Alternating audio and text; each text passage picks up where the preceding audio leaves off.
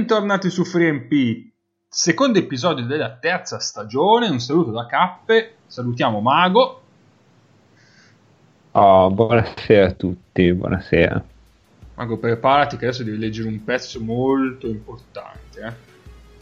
Eh, eh lo so, lo so. Un, una sorpresa per tutti tranne che per te, perché... Esatto. Hai l'anteprima. Ciao Paolo, benvenuto nella terza stagione. Ma benvenuto, ne, ne, riparliamo tra 20 minuti, cioè mi piglio 20 minuti per valutare e poi ne parliamo se è benvenuto o meno. Va bene. Ciao Egno.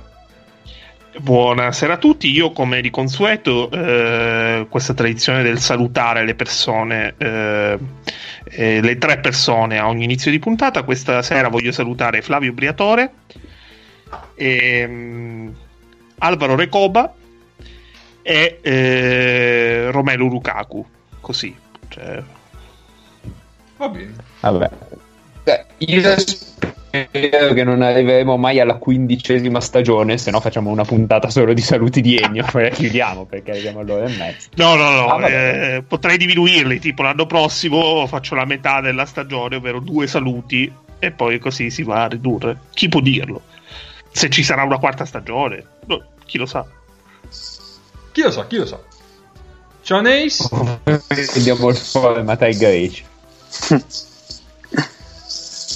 Ciao a tutti comunque, soprattutto agli investitori esteri che vogliono investire nel basket italiano, vi aspettiamo numerosi. E Nick ci raggiungerà. No, ciao Nick, ci ha già raggiunto, grande.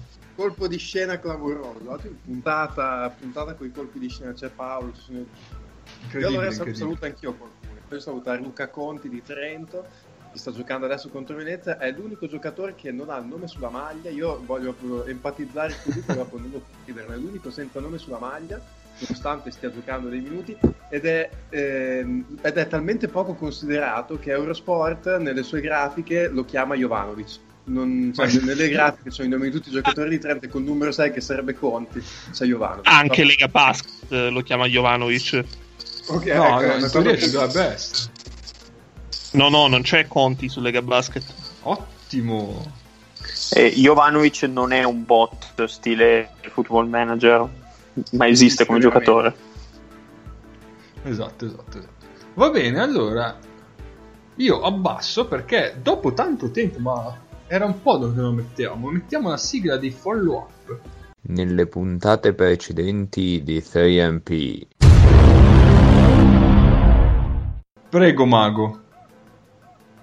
Ma allora, vi avevo lasciato settimana scorsa con un con una diciamo, valutazione un po' approssimata di Geoffrey Lovergne e mm, quindi mentre non avevo un cazzo da fare in un momento di questa settimana sono andato a guardarmi un paio di, di statistiche così a occhio così per, per, dare un occhio a Rovegna e dire ma magari non è veramente così scarso come penso io. E invece, invece è sorprendente quello che ho trovato. Allora ve le leggo così come mi appaiono minuti 14 a partita possessi 5.6 punti prodotti dai possessi 5.6 quindi vabbè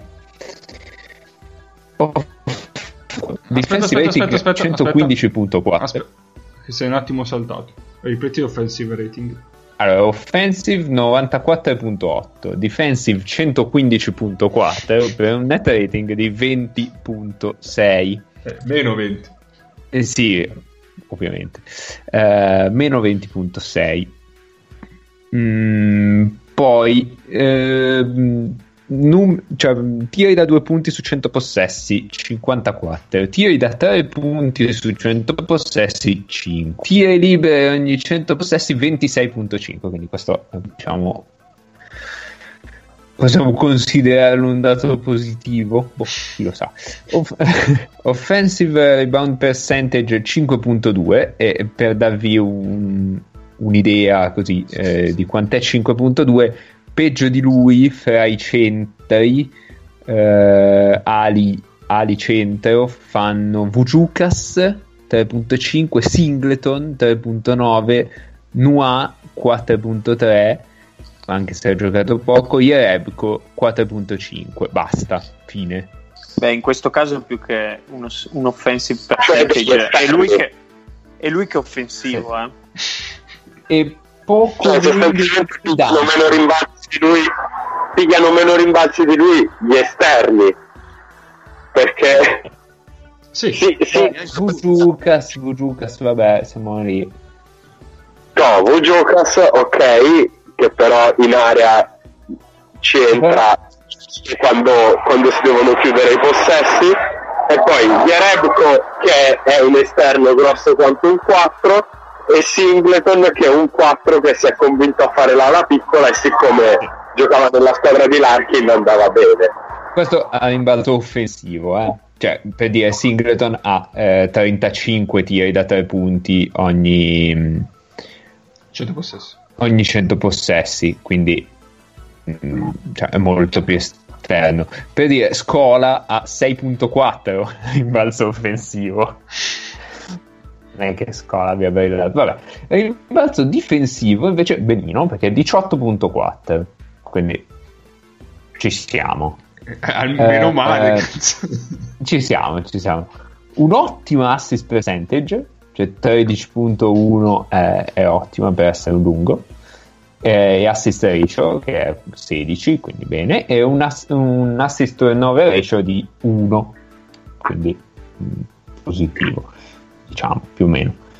Ehm, poi vabbè, falli subiti non ci interessa molto. Block percentage 1. e questo Vabbè. però, cazzo. Vabbè. Poi Cazzo, alza la, efficient alza la field mano arriva a goal- 3 metri.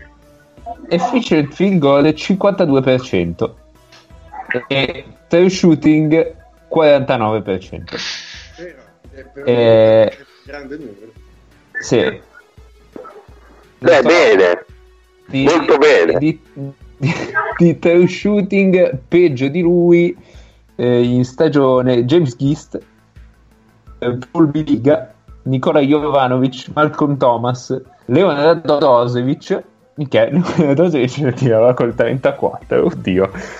E, e basta. Ehm, c'è un ottimo 0% di Christian Burns, ma vabbè, lasciamo perdere. Però lo usage di Loveni è il 24%. Però, però, vabbè, su 15 minuti, quindi magari è andato un po' drogato, dai. Vabbè, però Però, 15 minuti per 19 partite, cioè sono comunque quasi 300 Ah. minuti. Dov'è? PR 17.1, eh, scusa, 11.7 che eh, ehm, è sotto so, i 15, quindi... visto così peggio di lui eh, Gist sempre le solite stimaz San Lee vabbè qui eh, non, non- citerà niente. E sempre Radosevic con un ottimo 8.5 poi eh, offensive win share 0 defensive win share 0.1 per un totale di 0.1 la media di Lega è 0.9 Ehm, offensive box plus minus meno 5.5 e defensive block- box plus minus meno 1.2 per un totale di meno 6.7 e anche qui eh, abbiamo solo grandi, grandi personaggi a fare peggio di lui. Eh, Volp meno 0.9 quindi eh, non so forse sono stato un po' severo ma eh, non del tutto ingiusto mettiamola così peggio di lui Cioè- come Volp Yusufa Folle. Radosevic e Anton Pushkov che non so neanche chi sia. Mm, direi che ho finito la ringa ora io capisco Vai, vai. Scusa, scusami. Io, io capisco che i- i- gli indici di sintesi abbiano tutti i limiti del caso, però cazzo, non averne uno neutro, cioè questo qua, tutti, tutti gli indici di squadra negativi, tutti, cioè nessuno escluso. Sì, sì. eh sì eh sì È un buon rimbalzista difensivo e se lo lasci in casa da solo quando vai a lavorare non sporca il tappeto. Cioè, Eh, Sì, per cui boh, qualche dubbio, qualche dubbio ce l'avrei. Dici, non sei sicuro. E quindi aug- auguri allo Zaghiris. Rinnoviamo. Ricordiamo che questo, pri- prima di andare di là, in NBA, l'anno che fece il Partizan era nettamente il miglior rimbalzista della competizione, ma Sì. nettamente. Sì. Eh, si è un po' perso magari quando è andato. Perché da quando è tornato, cioè... Beh, è anche, è anche invecchiato, sì. È anche vecchiato, certo. Va bene. Metto l'alta sigletta? E metti l'altra sigletta, che tanto è breve. Mettiamo l'alta sigletta. playmaker, centro, la famosa play pivot.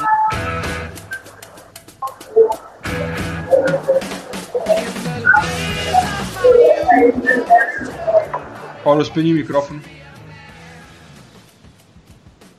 Vai, Marco. Allora, ehm, non ci sono notizie da Bitonto, spiace, eh, spiace molto, però eh, finché non inizia il campionato non potrei darvi notizie da Bitonto e quindi mi tocca parlare di S Play Pivot. Ehm, e si parla di eh, Cantù Milano, si parla di Cantù Milano su NBAPassion.com che anche quest'anno ha deciso di non lasciarci da Ehm, a un certo punto dell'articolo si dice dall'altra parte, cioè, articolo, oddio, 10 righe, ma vabbè. Dall'altra parte non possiamo certo dire che Cantù non abbia giocato una partita accettabile. E qui vi, vi vedo già voi ascoltatori in difficoltà con questa doppia negazione. Tenendo sempre presente che si tratta della prima partita ufficiale dopo sei mesi di inattività, con roster totalmente rinnovati contro una squadra sicuramente per la squadra del coach Pancotto da segnalare le ottime prove di Jamie Smith e Shamarcus Kennedy, che chiudono rispettivamente con 14 punti e 7 assist e con una doppia doppia da 16 punti e 12 rimbalzi. E uno sembra, cioè uno che lo legge dice cazzo si è persa l'occasione di dire asse play pivot e invece no, perché arriva dopo. Oltre all'asse play pivot, che quindi sono i due sopracitati, ottima prova di Martin Lönen, che ha chiuso la sua partita con 15 punti. E basta. Questa È già finito. tu- tutto quello che vi ho letto è l'analisi su Cantù. Cioè, Ah, ok. È finito Tra l'altro l'articolo io- e- ed è finito. Non so se mi è sembrato solo a me, però- Ed è finito anche. Sì. Il il 16 più 12 di Marcus Kennedy contro Milano, cioè, mi sembra, sì, cioè, buono per il fantabasket, però impatto sulla partita di quel 16 più 12, parliamone. È, è la prima delle due. eh. Dicasi, dicasi stat padding. Eh, ecco, È ecco così, mi è sembrato così. prima delle due partite. Ma eh, per introdurre l'argomento Supercoppa, io vorrei dire che eh, a parte che le overreaction eh, sulle partite di Supercoppa non hanno senso, ma hanno ancora meno senso le overreaction sui giocatori che hanno giocato contro Milano in partite che eh, tranne No, tre aspetta, ma minuti della non seconda è un partita. overreaction, questo è un over niente. Eh. No, no, aspetta, aspetta, che qui ho un mezzo rantio. Se sui Aia. social, su dove scrivi o che cosa professi di dire sui vari gruppi, dire no, beh, ma le partite di Supercoppa non conta niente, sono sostanzialmente amichevoli di qua e di là. Ti dico, vabbè, ci può stare, può aver senso, i giocatori sono motivati fino a un certo punto, bisogna, magari hanno iniziato da poco la preparazione ris- al completo rispetto ad altre squadre di qua e di là. Ma se professi queste cose, non puoi poi andare di overreaction lo stesso. Non dirlo e basta, vai, vai di overreaction, sti cazzi. Ma se Ma- metti le mani avanti prima, vaffanculo. Ma allora, per me non è, non è, è sbagliato dire, eh, però è legittimo dire il contrario. Per me non è, è sbagliato dire che le partite non contano, non contano nulla, queste partite. Non contano nulla le partite di Milano, ma perché Milano ha dato 100, più di 100 punti di scarto in tre partite. Cioè, non sono mai esistite le partite di Milano, a parte tre minuti in cui Cantù si era riportata senza sapere come a meno due eh, la partita di ieri. Quindi, cioè, eh, se No, te, te lo dico io come ha messo tre tiri di fila senza alcun senso. Uno di Lune Sì. su una gamba sola e altri due forzati che sono E, entrati. e comunque da quel meno 2 sono finiti in, nel giro di 5 minuti a meno 20. Sì, sì. Mm, se puoi comunque dare delle indicazioni, puoi fare dei discorsi sempre con eh, il meme e pre-season e tutto quello che vogliamo sulle altre squadre, anche perché eh, a parte Milano, diciamo che, che da quello che ho visto la condizione fisica è abbastanza omogenea per tutte le squadre di Serie A che hanno giocato finora, perché domani vedremo giocare per la prima volta eh, Brindisi e Sassari e anche Pesaro e Roma. E, mm, non puoi farlo su Milano, cioè è palese che eh, oggi, eh, mercoledì 2 settembre, non c'entra niente Milano con le altre 15 squadre di Serie A, ma proprio niente. In realtà a me, cioè, secondo me il modo giusto di prendere questa Supercoppa è real- anche vedendo un po' come gli allenatori la stanno gestendo. Cioè, facciamo finta che per un anno ci hanno dato la pre-season tutta in diretta TV. Non lo so, io la sto vedendo un po' così. Perché, ma giustamente anche, cioè, molte squadre arrivano avendo fatto giusto qualche scrimmage, cioè, specialmente le prime partite sono di fatto partite di precampionato, eh, dove vedi anche che gli allenatori fanno degli esperimenti. Io la prima partita della Virtus con Cremona a- nell'ultimo quarto con Cremona meno 4, meno 6 a un certo punto eh, il coach di Cremona che adesso non mi viene il nome eh, ha messo su i ragazzini con Cremona che era ancora in partita come, Come fai a dimenticarti di Paolino Galbiati? Eh, beh, lo so, eh, lo so, perché non sono abbastanza Homer, eh, de- devo, devo assolutamente lavorarci sopra. Però secondo me c'è il modo giusto per prenderla è quello, prenderla come un- una stagione particolare dove quest'anno ci fanno vedere il precampionato in diretta TV. Probabilmente andando avanti le cose miglioreranno un po', però cioè, bisogna prendere tutte le partite come, boh, Ah, sì. cioè, non dico allenamenti, però insomma, scrimmage amichevoli dove è giusto anche che gli allenatori facciano un po' di, di esperimenti. Poi sono d'accordo che con il discorso che fa Ennio, cioè eh, specialmente per chi ha giocato contro Milano, prendere pochi cioè il giusto di- delle indicazioni dalle partite giocate contro Milano, che in questo momento, anche per- semplicemente per lunghezza del roster, mi sembra cioè, che sia un- una squadra su cui è difficile farsi la tara. Ecco. Ma poi non è solo un discorso di lunghezza del roster. Milano ha iniziato eh, prima di tutti, o comunque mh, tra le prime, perché Milano, Sassari e Treviso hanno iniziato abbastanza presto la preparazione. Ma a differenza delle altre, Milano ha avuto tutti disponibili dal primo giorno, non ha avuto casi di giocatori che hanno dovuto fare quarantene finora per per il Covid, eh, non ha avuto da aspettare giocatori che arrivassero in Italia e fare quarantene che- perché dovevano arrivare in Italia, oppure che dovevano fare ehm, problemi di visto, come per esempio sta avendo Brescia con Klein e Ristic.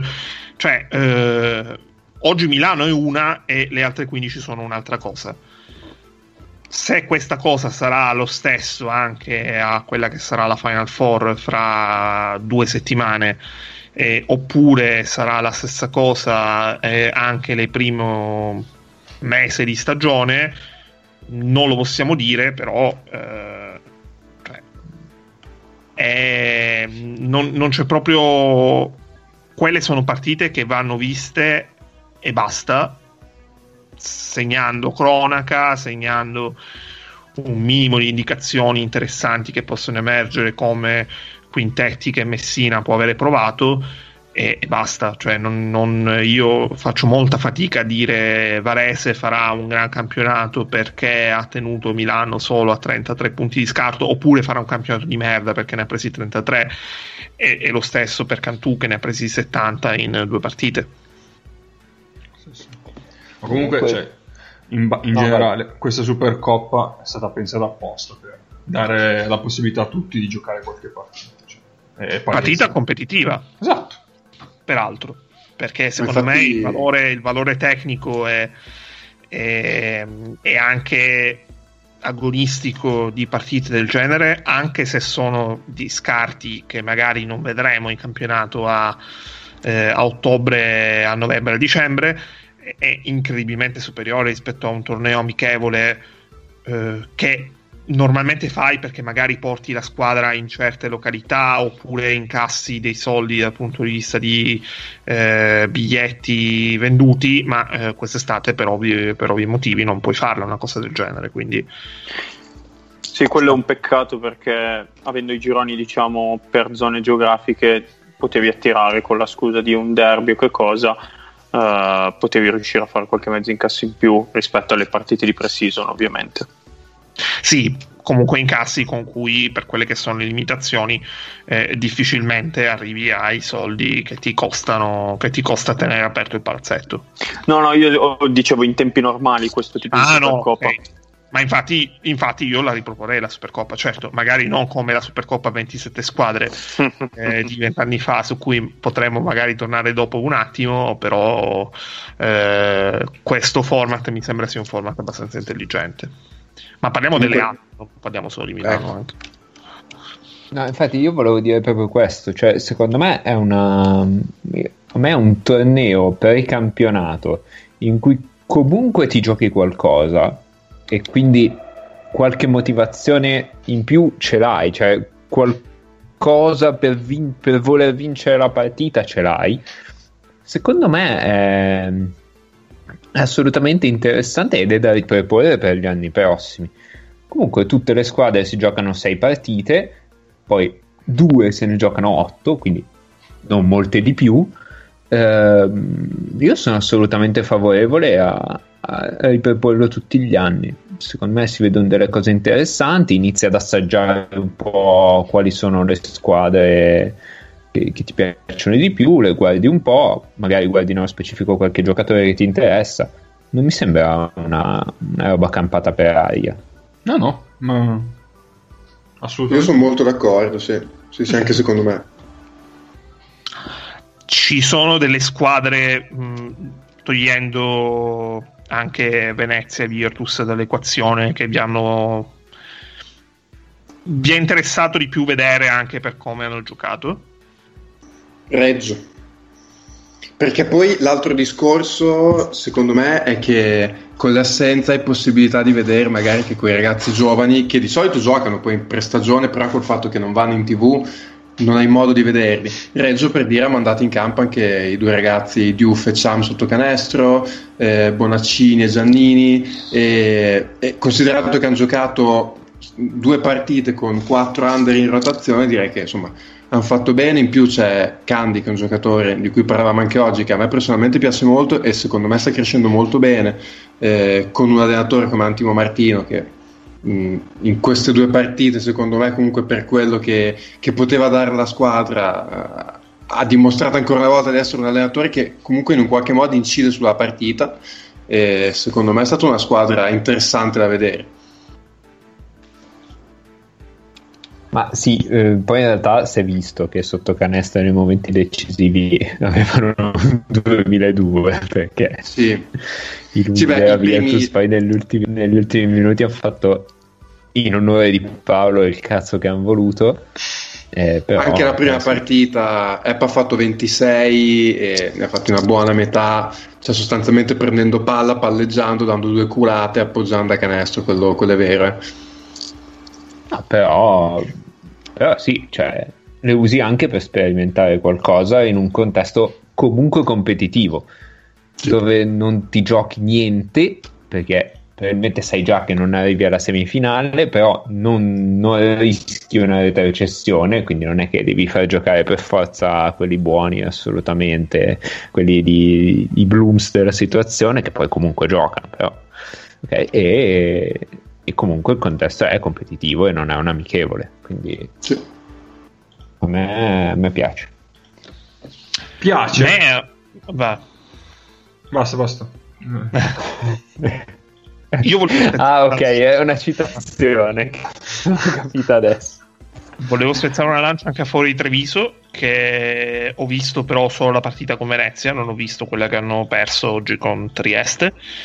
E mi sono piaciuti anche perché ho, ho- ho colto ehm, l'idea di una squadra che si vede che era stata, che è stata costruita con diciamo mh, con un buon ehm, nel tempo con, con, anticipo rispetto alle altre, perché comunque Treviso è stata una delle prime a finire a chiudere il mercato, anche lei comunque la preparazione quasi tutti gli effettivi li ha avuti praticamente dal primo giorno e, e questa è una cosa che, eh, che l'ho vista in campo. Eh, mi sembra siano, possano essere un po' cortini alla lunga però facendo solo una partita a settimana potrebbe, cioè se tutto gira bene potrebbero essere una squadra che, che potrebbe togliersi anche delle soddisfazioni in campionato, fermo restando che parliamo di una squadra che se arriva decima fa una grande stagione.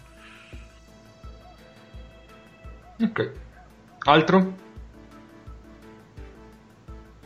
Mm.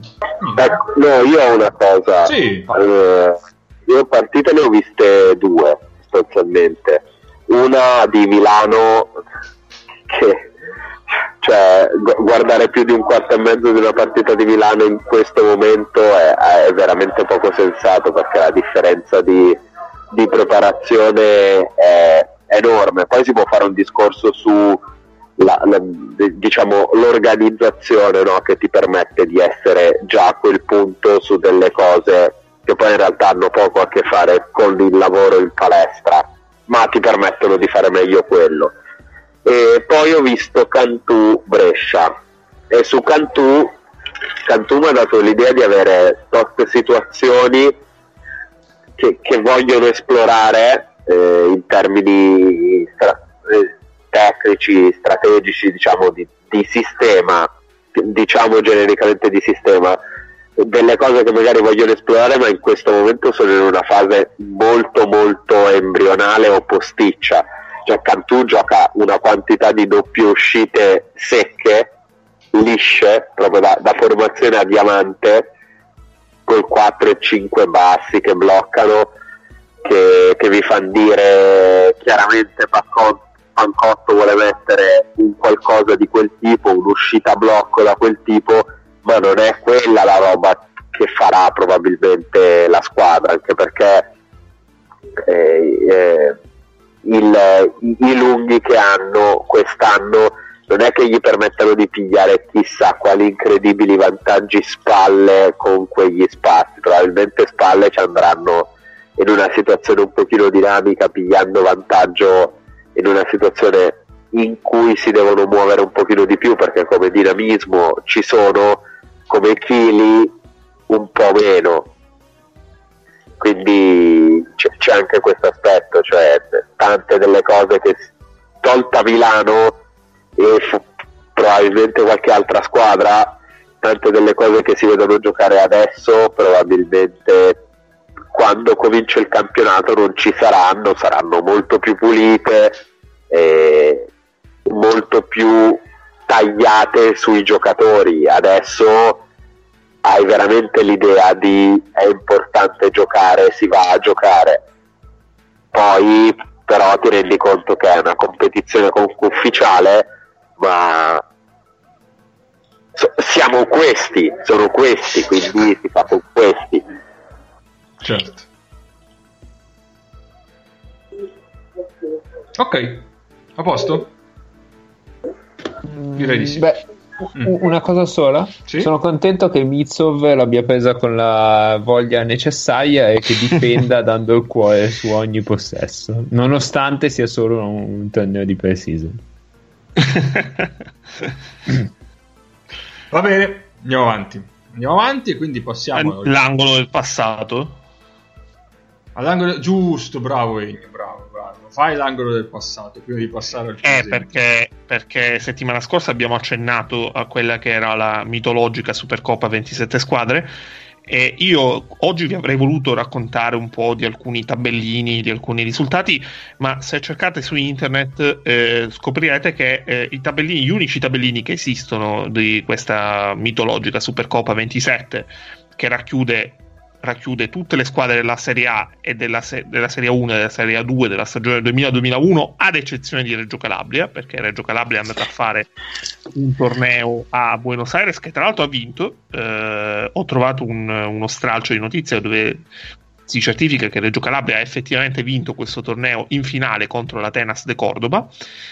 E, ehm, ma non esistono tabellini se non per la finale, eh, di cui però abbiamo fatto già accenno la scorsa settimana, e per le partite della Virtus Bologna. Però, siccome la quota Virtus è già abbastanza preponderante in eh, questo podcast, eh, vi risparmio la lettura dei tabellini della Virtus Bologna. Vi andrò semplicemente a denunciare quelle che erano le, le squadre nei, nei fantastici gironi. Ricordiamo che abbiamo eh, 8 gironi eliminatori, di cui 7 da 3 squadre e 1 da 4 squadre. Se voi mi, mi, chied- mi, doveste chiedere il perché il girone da 4 squadre e da 4 squadre, la mia risposta è non lo so e, e non, ne- non, ve lo dice nemmeno Wikipedia. Eh, Dobbiamo chiedere quindi... direttamente ai presidenti.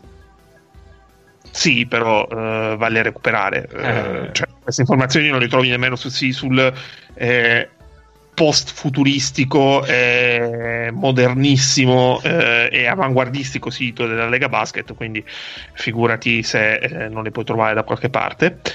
E, ehm, allora, nel girone A, il girone A era quello del, del sud, perché abbiamo due squadre siciliane, entrambe di A2, eh, che quell'anno tra l'altro entrambe fecero un campionato abbastanza deludente in A2, ovvero Messina e Ragusa, e poi Avellino. Avellino vince facile il girone vincendo 4 partite su 4.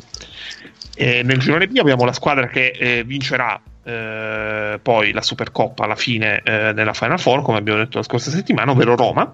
Roma però che eh, soffrirà un po' nel girone perché eh, lascerà una partita eh, su delle quattro giocate perdendo sul campo di Scafati. Scafati quell'anno in A2 arrivò settima su 10 squadre con un record di 15 vittorie e 21 sconfitte. Quindi era pre-season anche ai tempi di quel Roma Scafati. Nel girone C invece avevamo Montecatini, Livorno e Siena, quindi un girone prettamente toscano.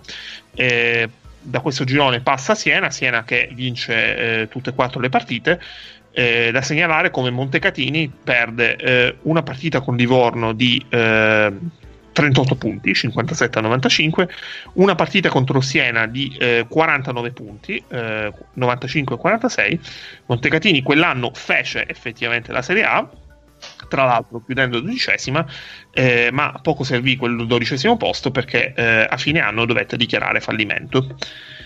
Eh, nel girone D abbiamo eh, Fabriano, Roseto e Iesi. Eh, questo girone è stato un poco più equilibrato. Eh, passa eh, Roseto, che però soffre abbastanza perché perde eh, a Fabriano. Fabriano sale in Serie A come una delle due promosse della 2 alla fine della stagione, una delle tre promosse della 2 alla fine della stagione. E Rossetto perde a Fabriano, come dicevo, e batte solo di un punto nella partita di andata eh. Nel girone abbiamo Castelmaggiore, eh, il, mito, il, grandissimo progresso Castelmaggiore, che poi qualche anno dopo diventerà la Virtus Bologna.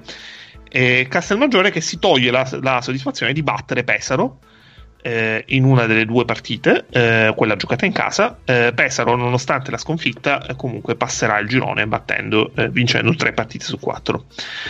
Il girone F abbiamo la, la, grande Virtus, quella che poi a fine anno vincerà il triplete. Eh, quella Virtus passeggiò abbastanza contro Imola e Reggio Emilia, vincendo tutte e quattro le sue partite. Nel girone G eh, abbiamo Udine, eh, Verona e Trieste. Eh, qui eh, Verona eh, passa nonostante perde eh, due partite su quattro. perché tutte quante, fondamentalmente, tutte le squadre vincono due partite. E, qui in realtà c'è ric- una ma- maxi classifica avulsa con la differenza canestri che premia Verona. Verona poi, tra l'altro, arrivò fino a- ai quarti di finale della competizione uscendo contro, eh, contro la Virtus. L'unico girone a eh, quattro squadre è un girone che comprende tre squadre eh, lombarde e una squadra piemontese, ovvero eh, una squadra rosso-blu di cui non farò il nome. Che vincerà e, la 2 alla fine di quell'annata. Che dominerà la 2 perché vincere è abbastanza riduttivo. E quella squadra di A2 però non passò il girone perché nonostante batté Milano in una delle due partite e eh, nonostante batté pure Cantù in una delle due partite giocate, pers- eh, batté pure anche eh, Varese. Varese. in una delle due partite giocate, quindi Biella chiuderà con tre vittorie eh, su sei partite. Eh, il problema però è che Varese eh, chiude davanti perché Varese vince entrambe le partite con Milano. Eh, Milano in quella Supercoppa vinse solamente due partite, una contro Biella e una contro Cantù. E, e quindi finì eh, prima in questo girone abbastanza insolitamente competitivo. Ma eh, voglio semplicemente ricordare quell'anno Milano chiuse eh, quindicesima, quello è l'anno, il famoso anno di Milano dove si salva sbagliando un tiro libero contro Imola eh, in una retrocessione che poi non ci sarebbe stata perché eh, Imola eh, perché Imola non retrocedette e eh, si, eh, si salvò per il fallimento di Montecatini. Ok, Forse il eh? tiro libero di Bullock non è quell'anno, mi sono appena ricordato, però anche quell'anno Milano fece abbastanza... eh, diciamo che erano gli anni bui. Sì, esatto. Gli anni pre-Armani. Allora, Ennio, però tu mi hai istigato perché Sì. mi hai detto Deportivo, no, come cazzo si chiama? Atenas Ah. de Cordoba. Mm, Bravo, Mago. E, e quindi, e quindi eh, si impone un brevissimo, un brevissimo resoconto dell'Atenas de Cordoba che quell'anno avrebbe vinto il campionato argentino con MVP della finale Walter Herman. Che- Forse forse- sentito parlare di lui. Esatto. Eh, in questo momento gioca in questa squadra tale Juan Cruz Oberto, nipote di Fabrizio Oberto, 23enne, e eh, poi ho scoperto che è anche una, mh, eh, una polisportiva. Sì. Per cui ci sono vari, vari altri sport, atletica, ping pong, sollevamento pesi e, e altre cose, tra cui Birdwatching anche. tra cui, aspetta, scacchi, e vabbè, in una sport sportiva ci sta, automobilismo, che, che sinceramente non so cosa voglia dire, E comunque Eh. andranno più veloci della Ferrari. Camp- esatto, possibile, camping e pesca, Ah, eh, la pesca sportiva sarà. e ma campeggio cosa c'entra? No, sarà pesca sportiva. Probabilmente devi, devi montare una tenda più velocemente e poi pescare un pesce. Oppure parti dalla tenda, devi uscire e correre la Mm. canna. Eh sì, boh, non lo so. Ehm, e poi no, vabbè, le altre tutte. Oppure il circolino di caccia e pesca, eh, senza stare troppo... Eh no, no, no, però questa disciplina nacque nel 1973. Vai a cercare video. Eh, ho già cercato, ma non... eh, adesso sto cercando di capire qualcosa di più, ma devo anche tradurre al volo dallo spagnolo, che capirete non è esattamente una delle mie principali occupazioni. Vabbè, eh, niente, questo. Ok. la tua principale occupazione è perderti nei link di Wikipedia e finire in un tunnel buio tempo 4 click. Esatto, esatto. Proprio easy easy. Cioè, pelacciare, diciamo, per usare un verbo. Esatto. Allora, va bene. Andiamo avanti, Prego. quindi passiamo adesso al punto focale, ovvero il nostro ranking d'Eurolega. Oggi facciamo altre tre squadre, sempre risalendo. Ah, mi serve il foglio, andiamo a recuperare il foglio mentre dico il nome delle squadre. Stasera facciamo Stella Rossa, Alba Berlino e Panathinaikos. Quindi Ok. si parte dalla Stella Rossa, che è quella No, in realtà dalla stella. Sì, dalla stella, sì. Scusa. Eh, mi volevi correggere, eh? si parte dalla Stella Rossa che ha preso un 4,5 globale come posizione, facendo le medie di tutti i vari nostri ranking singoli. Dopo andiamo ad esplorare gli under-over, però adesso vediamo chi ha messo un voto più alto. Allora ci abbiamo un Mago con un 5, Nick Ennio, io e Bro. No, scusate, ho sbagliato. Allora, Mago, Io- Nate e Pro hanno 5. hanno 5 io ca- e io cap io e Nick 4 però però come diciamo oggi in chat tra gli appunti io e Nick abbiamo scritto ma perché gli abbiamo messo 4 quindi vabbè Sì, però eh, gli avete messo pure over. Cioè... vabbè over eh, vabbè ci può stare O- Mm. over quanto, scusa? 13 13 e mezzo. Mm. No, no. Eh, ricordami cosa ho messo, Ennio. Tu hai messo fascia 5, però Quello lo so. Over? Sì. Abbiamo messo Ok. tutti over, tranne Egno che ha messo under forte, e Nace che ha messo under, e Bro che ha messo under. Esatto. Va bene, chi vuole lanciarsi sulla stella rossa? Ah, Paolo, ovviamente. No, scherzo. È Eh, venuto solo per questo. ci ha minacciato con le lame di non, di non dire cose. Ma ehm, allora, sinceramente, eh, sulla Stella Rossa mh, sono andato un po' a, a sentimento, nel senso che sfido chiunque a immaginare quale possa essere il contributo di Langston Hall, che sinceramente non ne ho idea Mio- di cosa possa fare in un'Eurolega e soprattutto mio personale nemico dai tempi dei- del college. e soprattutto a fianco a Jordan Lloyd che eh, in un contesto dove deve essere quello che spacca la partita e che fa 20 punti una volta sì e due no e nelle due no troviamo qualcun altro che li faccia come Valencia è un- una cosa in un contesto in cui immagino che gli si darà molto palla in mano. Eh beh, Uh, sì. immagino di sì. Comunque eh, ho, ho qualche dubbio in più, eh, anche perché mi sembra un pazzo fulminato. Ehm, ovviamente mi piacciono le ali, mi piace la coppia Davidovaz-Simonovic, ma questo lo sapete già. E eh, Ennio mi diceva non c'è Kuzmic. No, Kuzmic non, non è rimasto. E quindi chi è il 5 di questa squadra assieme a... Eh, a Noco ecco. e in teoria è Rit Rit. Che fa il 4-5. Ah, ok. Quindi un'altra che non so assolutamente chi cazzo sia.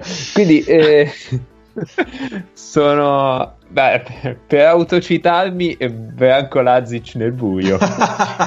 e la Eh, chiudo così. è- Kuzmic è- Beh, ma sarà un bimbo misco.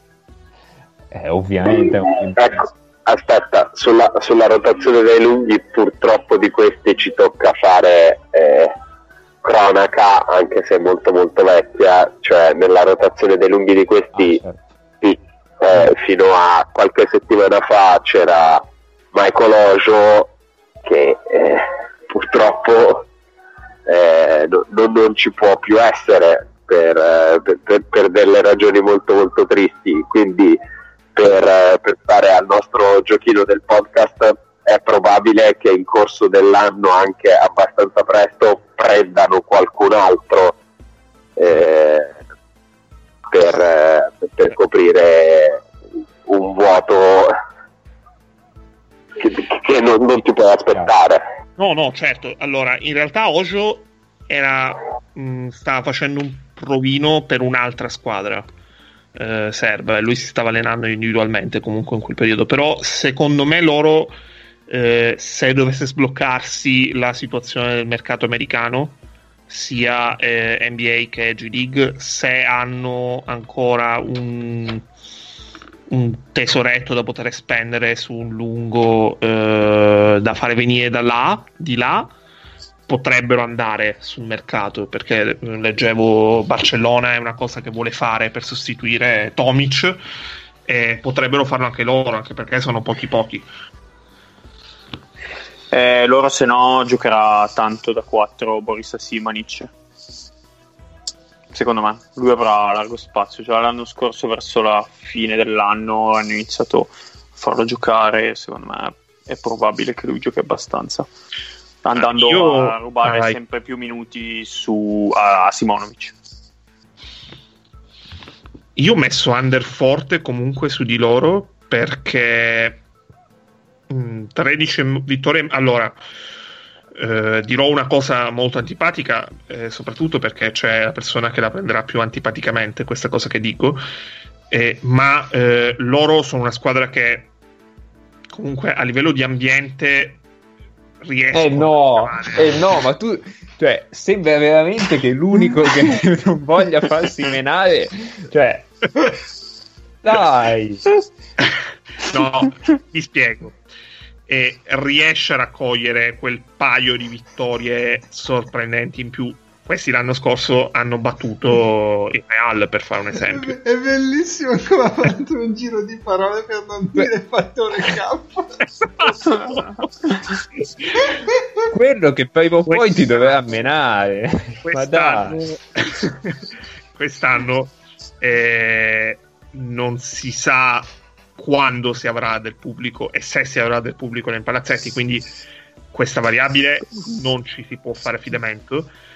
Eh, sono tanti giocatori che eh, se non sono esordienti in Eurolega sono esordienti con questa responsabilità, cioè la prima volta che hanno così tante responsabilità e eh, ad allenarli c'è quello che secondo me togliendo i tre esordienti è l'allenatore eh, meno bravo perché eh, per quanto cioè per il livello alto che c'è in Eurolega secondo me è improprio dire più scarso.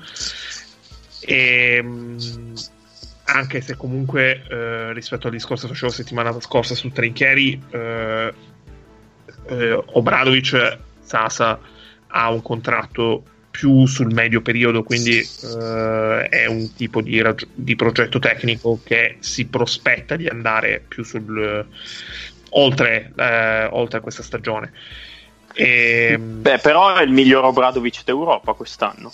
Beh, sì, in effetti è vero.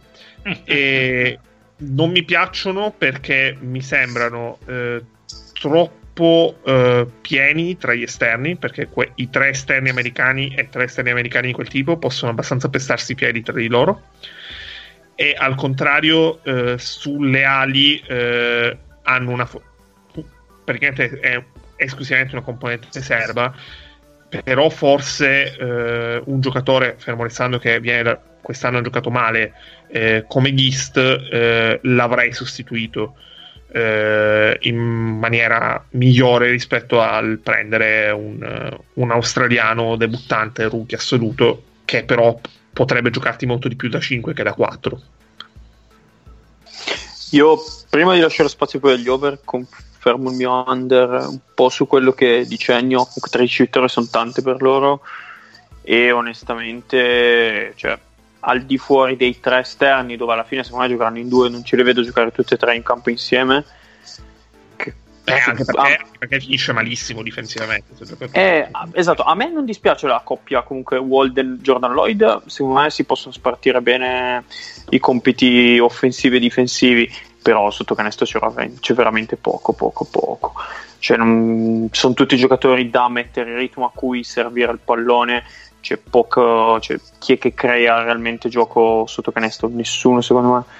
E Noco l'abbiamo visto l'anno scorso all'Alba, è un giocatore normale di Eurolega, non è che dici cavolo questo è il mio titolare che mi gioca 25 perché poi questi probabilmente saranno i suoi minuti e onestamente questa è una squadra da fascia 5 secondo me anche cioè, lo Zalgiris è una squadra migliore io ce li entrambi in fascia 5 ma lo Zalgiris è una squadra migliore rispetto alla Stella detto sinceramente il discorso ambiente fa cioè, ci può stare nel mezzo perché comunque la Stella gioca, gioca tanto anche su quello e non li vedo proprio andare lontano anzi Al- allora, la squadra è meno buona, meno valida rispetto a quella dell'anno scorso. Sugli esterni però guardate che il cambio Lorenzo Brown Walden non è un cambio a perdere. Ora mi- mi ci si, si può intortare con il, eh, l'idea di esordiente, mica esordiente, però tecnicamente parlando Lorenzo, anche se ha 30 anni, Lorenzo Brown l'anno scorso era un rookie di Eurolega e, e si è visto il, il peso, cioè proprio gli è pesato tantissimo questa cosa di essere rookie di, di Eurolega, cioè proprio ha fatto una fatica enorme, incredibile, quindi giusto per de- definire in una maniera scherzosa quanto vada contestualizzato questo discorso, perché poi spesso e volentieri lascia il tempo che trova. Eh, Walden è meglio, magari ha qualche lampo di talento in meno, ma complessivamente è un giocatore migliore. Cioè, con Walden tu puoi star sicuro che per i minuti che sta in campo la palla degli altri è aff- affogata, non è che è marcata, eh. è, è, è un salasso giocarci contro dal palleggio. Su Ma questo sei puoi com- stare sicuro. Ma a Ma me sei singolarmente sicuro? Cioè- piacciono eh, i tre esterni loro. Non mi piace me- la, la combinazione, specialmente nel momento in cui speriamo di no, ma potrebbe accadere. eh, li, dovremo, li vedremo tutti e tre insieme. No, secondo me invece Jordan Lloyd è quello preso al posto di Lorenzo Brown, mentre Corey Walden è, secondo me, può essere una di, di, Butler. di, di Beleveron o che ne so, di Charles Jenkins. Comunque, il cambio, cioè tu hai sostituito Lorenzo Brown con Jordan Lloyd, che l'anno scorso comunque una stagione solida l'ha fatta. non è, e anche lì non è un bruttissimo cambio. Cioè, No, no, no, ma sugli esterni, diciamo, il ruolo 1-2 sono coperti, è una buona squadra. Tutto il problema per me è tutto il resto. Forse l'assemblamento, però sì, ci può stare. E il resto. sì. No, è sotto che. Poi Ma- per lasciare continuare Paolo. Ma aspetta, cioè Jordan Lloyd è, una- è un buon giocatore per fare 25 minuti a partita il creatore di gioco da palleggio? Ma infatti, boh, a me Jordan Lloyd sembra più una sostituzione di Panther, secondo me Eh, sì. Walden Mm. che arriva per Brown. Eh, solo che anche Walden, boh, Paolo, co- confortami. Eh, secondo te Walden è un creatore di gioco? È uno qui dai palla in mano?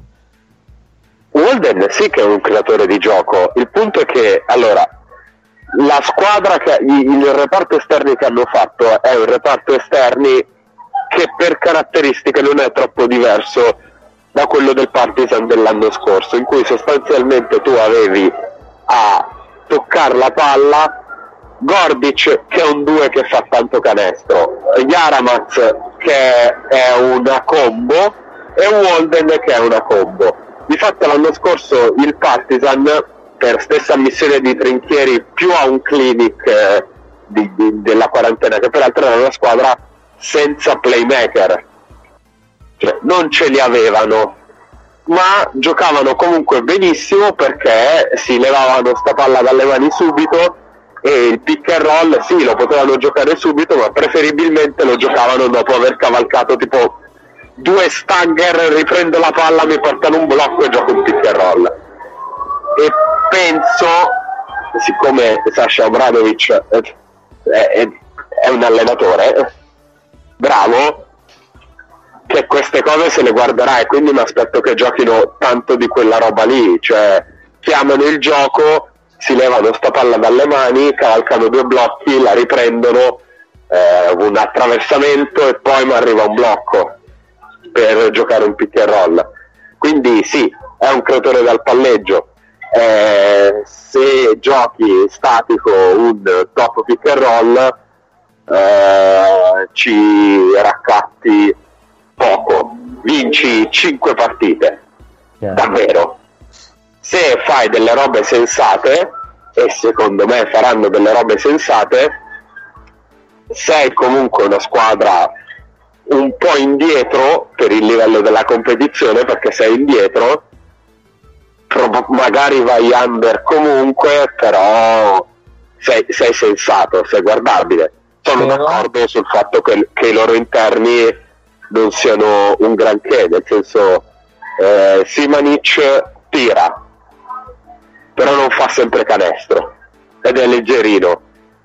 Eh, di fatto come bloccanti un pochino più, più svegli, più smart, sei legato a, a Simonovic E alla- e all'atletismo di Nocco. Ehm, Sì, c'è, c'è anche questo. Negli- nell'ultima settimana mi sono tipo sparato due o tre volte un meraviglioso video YouTube che faceva vedere tutte le situazioni di doppio pick and roll alto, quindi di corna, giocate dall'alba, in cui creavano tantissimo i lunghi. Mm. Ecco, non nocco. Cioè, allora, no, nel senso, erano bellissime, erano bellissime perché ti fanno capire quanto la valutazione che si fa degli allenatori in sede giornalistica è completamente sbagliata, perché come Aito possa non essere uno dei migliori allenatori di Eurolega dell'anno scorso perché ha vinto poche partite è una roba allucinante perché sta squadra da situazione di doppio pick and roll alto con i due lunghi attualmente si, si, si crede diciamo, che quelle là un pochino più interessanti abbiano su doppio alto un esterno e un lungo. Lui giocava con doppio pick and roll alto due lunghi e eh, Sigma che vedeva il mondo da quella situazione lì e Nocco che sfruttava le sue caratteristiche di rollante forte, l'atletismo, quindi molto interessante, però creava poco, cioè la palla non arrivava mai dalla sua parte.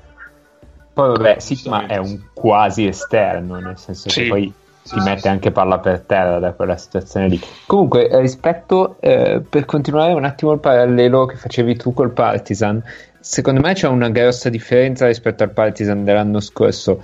Il Che una giochi in Eurolega e l'altra in Eurocup. Sì. No, Eh, no, è una provocazione. No, no, cioè c'entra quel ragionamento. Il Partizan dell'anno scorso era una squadra che coi lunghi ti aggrediva e ti cioè, e massacrava il palleggiatore e recuperava tanti palloni da quella situazione lì, cioè magari sulle linee di passaggio di uscita dal, dal raddoppio, dallo show. Ma poi Eh, molto più fisica, molto più atletica. e- Cioè, non le vedo queste cose qui. occhio che il ret, rit, ret, come si dice, di cui parlavamo prima, è da Sì. vedere perché ha giocato solo in ABA. eh. Però, No, no. Cioè, è, è un cioè 2-10, però ha quasi più le tendenze del 4 che del 5. Cioè, spazia al campo, è molto atletico, tira da fuori, attacca dal palleggio. Poi è chiaro che è una scommessa, devi vedere come va in Eurolega. Però teoricamente, da quel punto di vista, lo, lo puoi anche volendo far giocare insieme a Noco. Perché comunque è un giocatore Sì. tendenzialmente Sì, perimetrale, Rit. Sì, sì, Eh, ma questo, poi- questo vedere. È un pazzo, è un pazzo perché adesso che lo avete nominato un po', io due o tre partite l'anno scorso dell'FMP le ho viste. E il punto qual è? Che l'anno scorso tu avevi un 4 un pochino più statico come Velikovic che di fatto si muoveva quanto un 5 perché Velikovic ha le visioni e le mani di un 3 e i piedi di un 6 quindi fai una media fai la media ed è un 4 e 4 mezzo, come il voto della Stella Rossa. ed è un 4 e mezzo.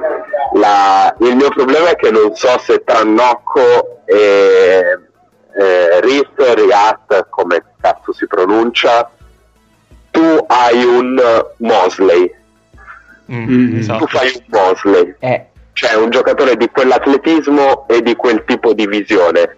Diciamo che se fai Nocco Mosley come parallelo più o meno ci stai, per quanto secondo me Mosley giochi un pochino meglio a pallacanestro, però ha una dimensione, cioè salta tanto ma fisicamente è meno forte di Nocco, sì. a meno centimetri di Nocco eh, no- non ha Erection Thomas. Cioè, Eh, esatto. manice- Eh sì. si manice non Eh, è Erection Thomas. E, Sì. e molte delle fortune del Partizan venivano quando poteva rubare palloni e, e attaccare in transizione, cioè con difesa già mossa e quindi poi prendevano dei pick and roll in transizione che sono un po' più facili da leggere perché la difesa è già in difficoltà e qui dovresti fare, cioè se vuoi fare quella roba lì la devi fare anche contro palleggiatori di livello superiore e che quindi perdono palla meno facilmente e quindi la vedo e, e con lunghi di livello un po' inferiore quando devono muovere i piedi quindi cioè il parallelismo ci sta lo vedo un po' complesso ecco. detto questo gli ho dato over perché secondo me di nuovo 13 e mezzo è un numero piuttosto basso però, Sì. però ero lì eh, cioè, avrei, avrei voluto dare uguale cheat più che altro sono, sono più scarsi ad attaccare fronte. Cioè difensivamente ci stai, perché sei molto più lungo, hai molti più centimetri da spendere rispetto al Partizan dell'anno scorso. La differenza è che Ration Thomas i 4 li portava fuori. Ah. Cioè, Ration Thomas, Ration Thomas è un mal di testa anche in Eurolega da marcare. sì sì cioè de- de- devi fare delle cose particolari perché ti porta fuori e ti punta e ti attacca e, e devi far conto che per quella roba lì due palleggi attacco fronte di Rashon Thomas per un 4 praticamente come se tu stessi marcando su un 2 Mm. Cioè, sta- stai, stai difendendo su un esterno in quella situazione lì Que- eh, questa stella rossa quel giocatore non ce l'ha per caratteristica. Un pochino più di centimetri il livello è più alto la squadra è scarsa eh, vale la pena dirlo grazie del stesso Urbano Ehm, è, è scarsa la squadra è scarsa eh, però secondo me rimane, rimane un discorso che comunque avete fatto anche settimana scorsa che per scarsi che si possa essere queste squadre so- sono tutte abbondantemente guardabili Sì, u- ultima cosa, non è neanche uno Zagorac che ti crea in una situazione in cui non, non sei riuscito a cavare un ragno dal buco. Cioè, forse, forse Davidovaz, però. sì che ti, fa un ca- che ti inventa Eh, un canestro esatto. manca un giocatore che ti inventa un canestro In uno contro uno, palla ferma, 4 secondi a- alla sirena. Ma io da loro avrei visto benissimo Mizov. Ma anch'io. Queste cose. Cioè, Ma perché gli vuoi appioppare la roba? Ma no, no, ma per loro, per loro non è a preparare la roba perché è un giocatore che gli manca. Cioè, a parte, a parte tutte le battute che potremmo fare su Vizov, che non saranno mai abbastanza. E lo- Povero Vlad, in realtà lo Sembra- molto. Ti mi ammiro molto. squadra dove quel profilo gli può svoltare parecchio eh, nelle prospettive della stagione. Non, non dico che con Mizov lottano per i playoff, ma che la loro stagione comunque acquista una prospettiva diversa. Questo- loro con Mitsov lo- lo- seriamente con un giocatore alla Mitsov iniziano ad essere bellini Mm, esatto. iniziano ad- oggettivamente iniziano ad essere bellini Però, però aggiunge un, un non difensore. eh. sì Quindi non sono è tutto, vero, Eh, è vero, tutto da equilibrare. Però in attacco sono, sono d'accordo che potrebbe cavargli le, Mm, mm, mm. le castagne al fuoco. e poi considera che vera- iniziare un gioco contro di questi iniziare un gioco contro Torian Walden eh, Torian Walden per me sa- sarebbe perfetto praticamente come cambio dell'uno in squadre forti forti forti quindi un giocatore che comunque ti gioca 18 minuti perché ce lo puoi far giocare anche di fianco alla tua, al tuo diciamo play titolare mhm. Walden eh, è vero che è un esordiente, ma è un esordiente perché vale questa regoletta. eh, la gente prima o poi nella propria carriera a un certo livello la deve giocare la prima stagione. Quindi- Quindi ce ne sono alcuni che a un momento della loro vita sono degli esordienti, ma per Walden è, è buono, è buono vero. Ok, Ok. direi che ci siamo. Vai, capo. Difen- sì. Allora passiamo alla prossima squadra, che è l'Alba Berlino. Eh, La qua squadra tedesca, attenzione, eh, qua c'è stato un gran, un grande affare perché Abbiamo- Salvatore non manco di nulla. Ma allora, tu dicevi Aito è uno dei migliori allenatori di Eurolega. Aito è uno dei migliori allenatori della storia del basket europeo. Cioè, questo credo che bisogna ripeterlo più spesso perché si fa tanto un cianciare di altri nomi che giustamente vanno citati, ma eh, che lui non partecipi a queste conversazioni al di là della singola stagione di Eurolega è, è grottesco. Cioè, questo è un maestro di pallacanestro. E continua a pensare, continua a pensare di pallacanestro perché c'ha gli anni che ha, sempre cheat, eppure c'ha, c'ha gli anni che ha, ma continua a reinventare eh, robe nuove, a, a mettersi lì a lavorare e a fare delle robe. Sì, a giocare anche con dei concetti molto Moderni. molto moderni, cioè spinge anche dove degli allenatori più giovani di lui forse non, non andrebbero. Quest'anno, tra l'altro, forse- forse sarà la sua ultima stagione, peraltro, quindi sarà anche bello per quello. Ma forse anche la nostra. Allora, per sì. l'alba ci abbiamo dei grandi alti e bassi perché ci abbiamo un 4 di Mago, un 5 di Nick, un 4 di Ennio, un 4 di Nace, un 5 del Bro e un 3 mio. Eh, però sugli over-under è più divertente. Ci abbiamo 3 overforti perché ci avevamo Mago, Ennio e io che abbiamo messo overforte, un underforte di Nick e due under 5. di Nick e. 5 under forte. Sì, sì, sì. E, e il bro pure 5 under. 5 under. La Ah. quota per l'alba è 12,5 che è la quartultima quota. Ok. Per qua direi che devo partire io perché li ho messi in griglia Eh. O può partire Nick che li ha messi tipo ultimi. ultimi... Retrocessi. proprio schifati proprio. Mica under, Posso? under 12 e mezzo, cioè... Eh, e chi vuol partire? Pa- Parti tu, Guarda, Campi, parto io, parto io, parto io. Vai, capo. Allora, beh, chiaramente io col 3 ho anche un po' fatto il, l'out takes, no? la bold prediction, come vogliamo dire. Il Volevo scegliere... gradasso, fatto. Eh, no, volevo scegliere... Perché se... Wow. sostanzialmente... Ogni anno, dai, alla fine dei playoff eh, una, una sorpresa la ritroviamo e ho voluto... Mi ispiravano abbastanza per dargli la, la stellina di, di, di sorpresa di quest'anno. Mm, di base io, in realtà, a parte che hanno preso Fontecchio, quindi... è già... No, vabbè, fate gli scherzi. Eh, No, ha dato loro- un triennale a Fontecchio. loro arrivano comunque dalla passata stagione in cui hanno vinto la Coppa e il campionato, seppur eh, ridimensionato in quel, quel format diverso. Hanno mantenuto lo stesso nucleo perché alla fine Sigma, Siva e altri giocatori più o meno importanti sono rimasti. Hanno tenuto Aito, come abbiamo detto, e hanno aggiunto sugli esterni, che era un po' il problema loro dell'anno scorso, un po' la difesa sugli esterni, infatti loro erano ultima- l'ultima difesa per defensive rating.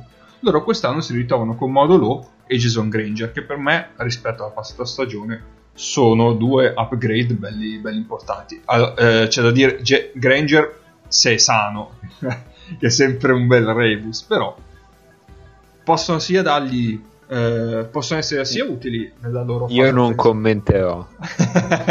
eh beh, mago. Lei sci.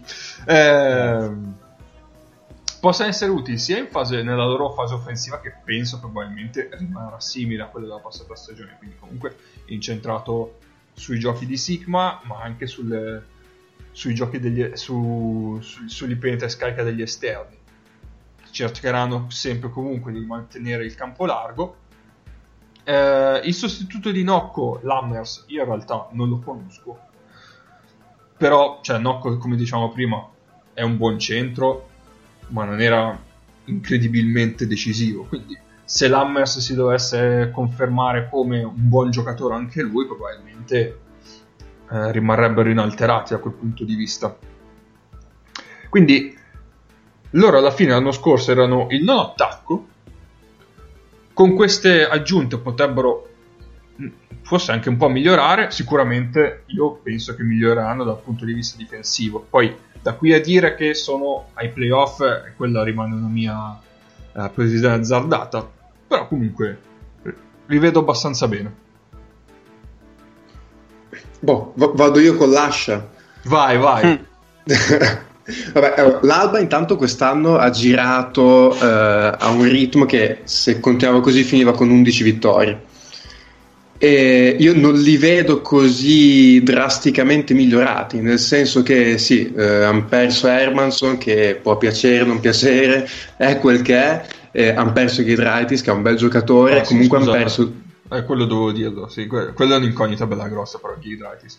Finito. hanno perso due bei riferimenti offensivi e sulla carta sugli esterni almeno li rimpiattano con Granger e Maudolò che secondo me sono due punti interrogativi per motivi diversi Granger ovviamente a livello fisico perché come giocatore direi che non ci sono grossi dubbi però eh, insomma sappiamo le ultime stagioni come sono andate fisicamente Maudolò è un giocatore che piace anche a me però se devo pensare che viene a prendere l'eredità in qualche modo di Hermanson eh, a livello di, di peso offensivo, qualche dubbio io sinceramente ce l'ho.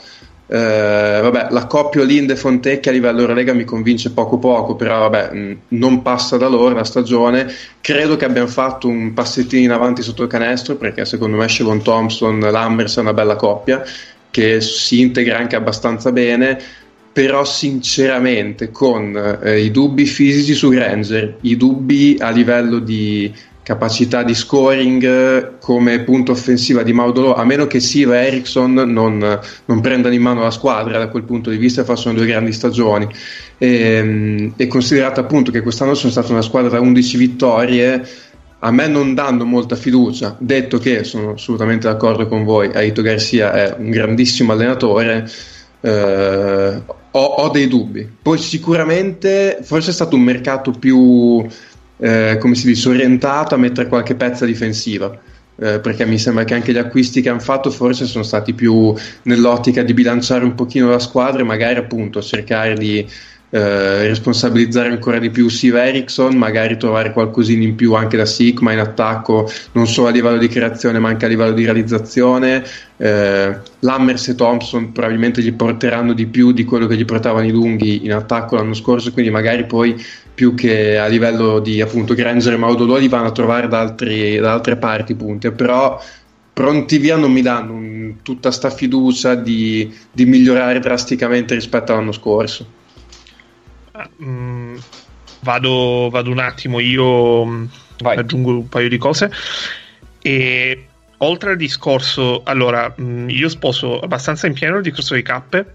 Eh, secondo me eh, sono, non hanno perso in attacco, eh, probabilmente sono anche migliorati perché è vero che hanno perso Giedraitis, ma eh, e questa è un'aggiunta niente, niente male rispetto all'anno scorso, sono molto più profondi perché a livello di rotazioni di giocatori che possono pensare di stare in campo in Eurolega sono più profondi rispetto all'anno scorso e questa è una cosa che l'anno scorso gli è costata eh, un po' di partite perché è vero che sarebbero finiti sotto, eh, sotto le 12 vittorie quest'anno eh, a meno di cataclismi però è anche vero che hanno perso tante tante partite in volata e le hanno perse sia per, eh, per caratteristiche della squadra, eh, che non è una squadra eh, molto predisposta sull'aspetto difensivo e tutto quello che volete, ma anche per rotazioni e per mh, partite che alla fine arrivavano con debito d'ossigeno.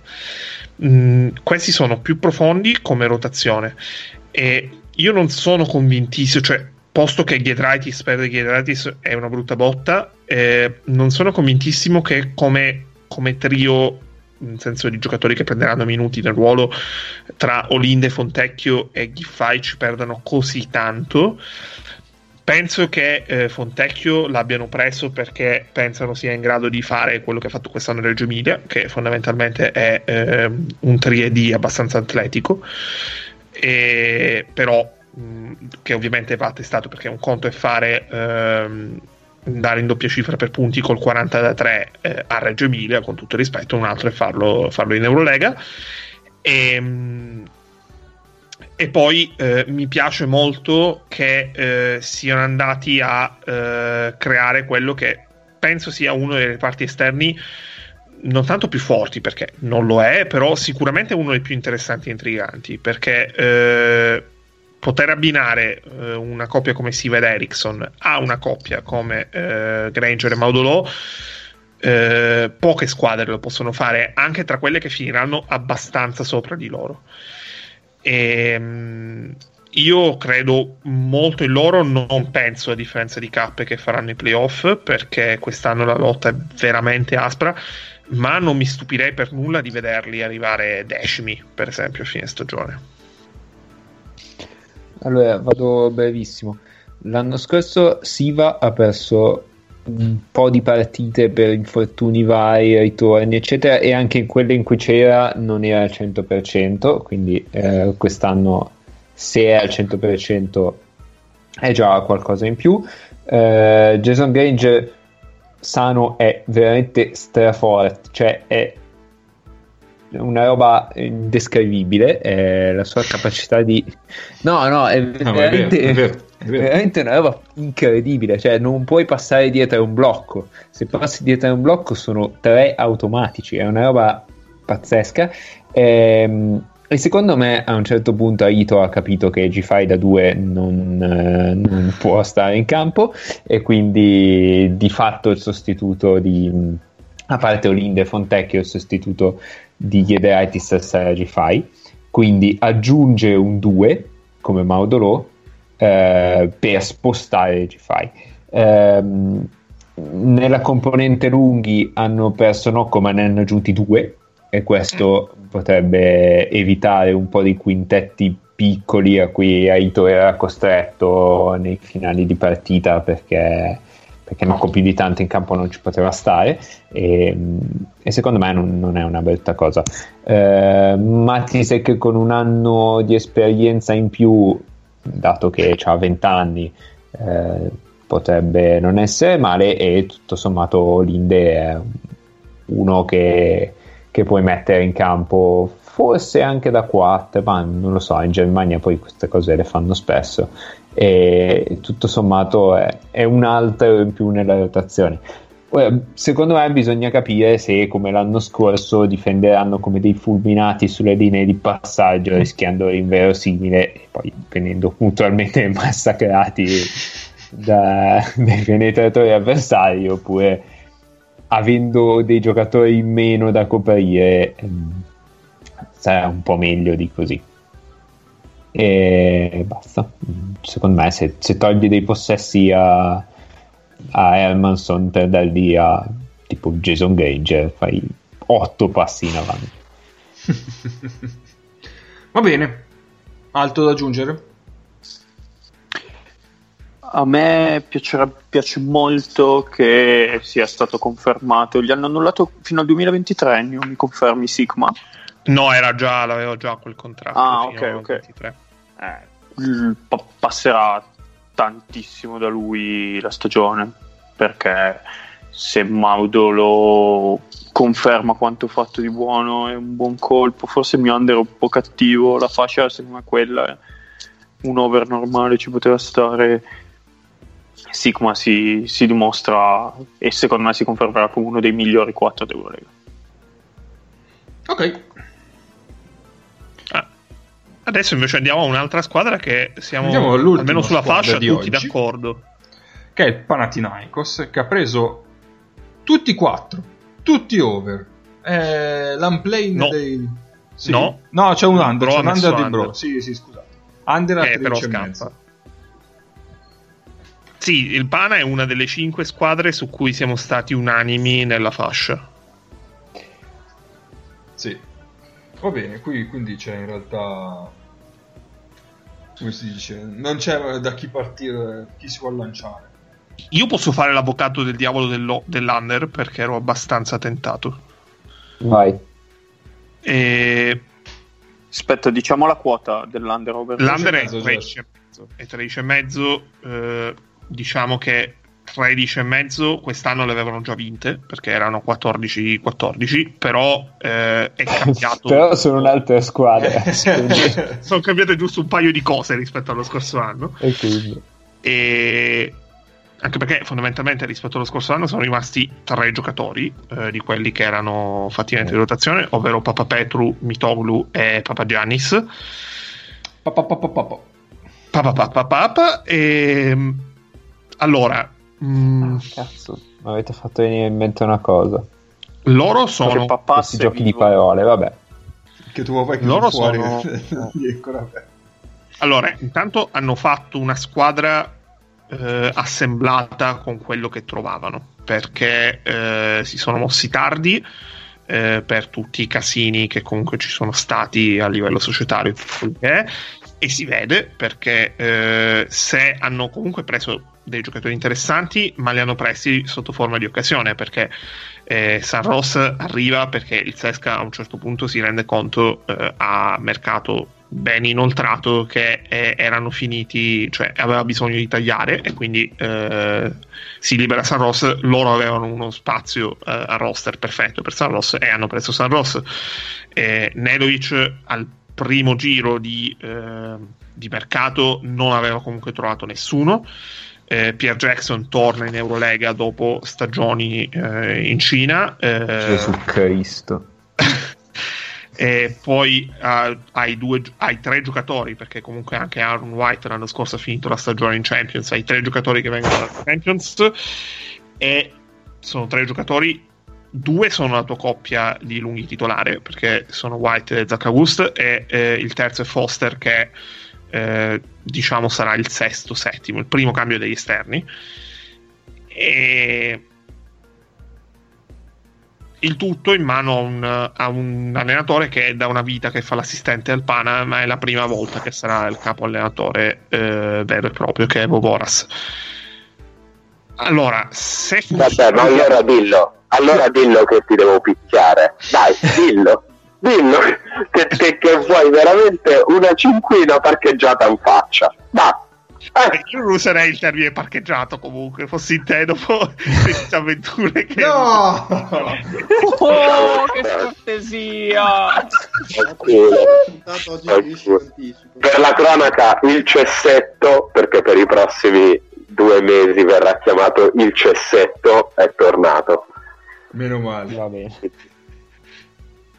Posso Però dire che è una squadra terribile per i balbutti. Eh? Possiamo già scrivere il necrologio di legno. Me l'ha sentita facilissima, cioè eh, dovrebbe accettare, dovrebbe accettarla perché da buon sportivo dovrebbe accettarla. È una squadra terribile per i balbuzienti perché Papa, Papa Giandis e Vovoras Bocoridis pure non è una passeggiata da dire. Eh, Bocoridis sì. Ah, insomma, ah, questi, se va tutto bene, lottano comunque per entrarci, per entrare nei playoff e magari ce la fanno pure. Però non è facilissimo immaginare uno scenario dove tutto gli vada bene. Infatti, secondo me, se li prendi uno per uno, il talento c'è. Sì, quello sicuro. Uno per uno, eh. cioè, e, e, quello comunque secondo me ha sempre un valore. Tornando al mio adorato Kimchi, quest'anno pur essendo orrendi, loro avevano il talento che gli serviva per stare in corsa Qui secondo me in questo roster il talento che serve per stare in corsa c'è, perché lo stesso Papa Giannis, per quanto sia sbertucciato, in realtà non è così un disastro. Oh. C'è uno che... che sì, va visto senza Pitino, perché Papa Giannis con Pitino eh. è un giocatore no, senza Calates. Giannis senza Pitino eh, l'abbiamo visto che è un pianto, quindi... Infatti, cioè, secondo me qui, per dire, a me Marcus Foster è un giocatore che non dispiace, in ottica Eurolega questo è, un, è una specie di armadio che, che, può veramente travolgere tutte e tutti, cioè, in Eurolega può essere un bel giocatore. Per Jackson è la scommessa, cioè nel senso dici io conto che tu torni ad essere quello che mi fa 15-20 punti facili, e, l'altra scommessa ovviamente è Nedovic. Nedovic lo sapete meglio di me, se sta bene è un giocatore comunque ancora di medio-alta Eurolega tranquillamente, però eh, cosa fai? Scommetti gino- su, sul fisico di Nedovic. Salutava eh, sempre. Eh, appunto. Eh, sono pieni di incontri. Cioè, io gli unici giocatori su cui qua mi butterei, cioè scommetterei a occhi chiusi sono Santros e o Ghost, ma perché mi piace. È comunque un giocatore che è un lungo che arriva dall'Eurocup. Eh, sono gli unici, forse, due giocatori su cui scommetterei a occhi chiusi, sicuramente su Santros, ad occhi quasi chiusi su Zacco Ghost. Gli altri c'è, c'è tutto il talento e bisogna vedere se funzionano. Però, secondo me, insomma, in fascia 4 ci stanno com- nella fascia alta della fascia 4. Ecco. Sì, allora diciamo che loro, secondo me, per chiudere un attimo il punto che facevo prima, una cosa che gioca abbastanza a loro favore è che sono abbastanza lunghi. Cioè, se eh, il nono, l'ottavo di loro è Mitoglu, che comunque mm-hmm. quest'anno ha fatto una buona stagione. Eh, quest'anno, e... secondo me, lui troverà tanto spazio. E... Può essere veramente cioè, uno. Comunque so, sono tanti, quindi eh, le alternative non gli mancano però è... Secondo me non è verissimo che siano così lunghi, eh. Però sono guarda i due, i, i due greci che hanno preso, Bossoridis e Caselakis, fu- eh, fuori da, cioè a un altro livello, però hanno fatto una bella stagione. Caselakis col Prometheus, che era una gran bella squadra dell'Eurolega, e tra l'altro prima aggiungo una piccola nota sulla Stella Rossa. Eh, Langston Hall è un altro che ha fatto una super stagione in Eurolega quest'anno, e poi è Sì. piccolo e tutto, però eh, lo- e anche il Panathinaikos ha preso Caselakis da- dal Prometheus che per essere un undicesimo, un dodicesimo non è un brutto giocatore anche, Bo- anche No, Boseridis infatti. comunque ha fatto una bella stagione cioè, secondo me come mercato greco loro hanno preso due bei giocatori Però Kazelakis è l'unico nel cioè è quello nell'unico ruolo in cui sei già quasi sicuramente coperto. sì sì è vero sì. E, e Forse invece nel 4 loro non sono copertissimi, a parte Mitoulu, perché comunque Aaron White Vabbè, Aaron White. Sì, Aaron ben White è- Venti, Gioca valore- qualcosa... però dietro c'è Bentil che non poteva circolare l'anno scorso, per esempio. Eh, ma lo metti insieme a Zach Ghost nei quintetti, Sì. secondo me...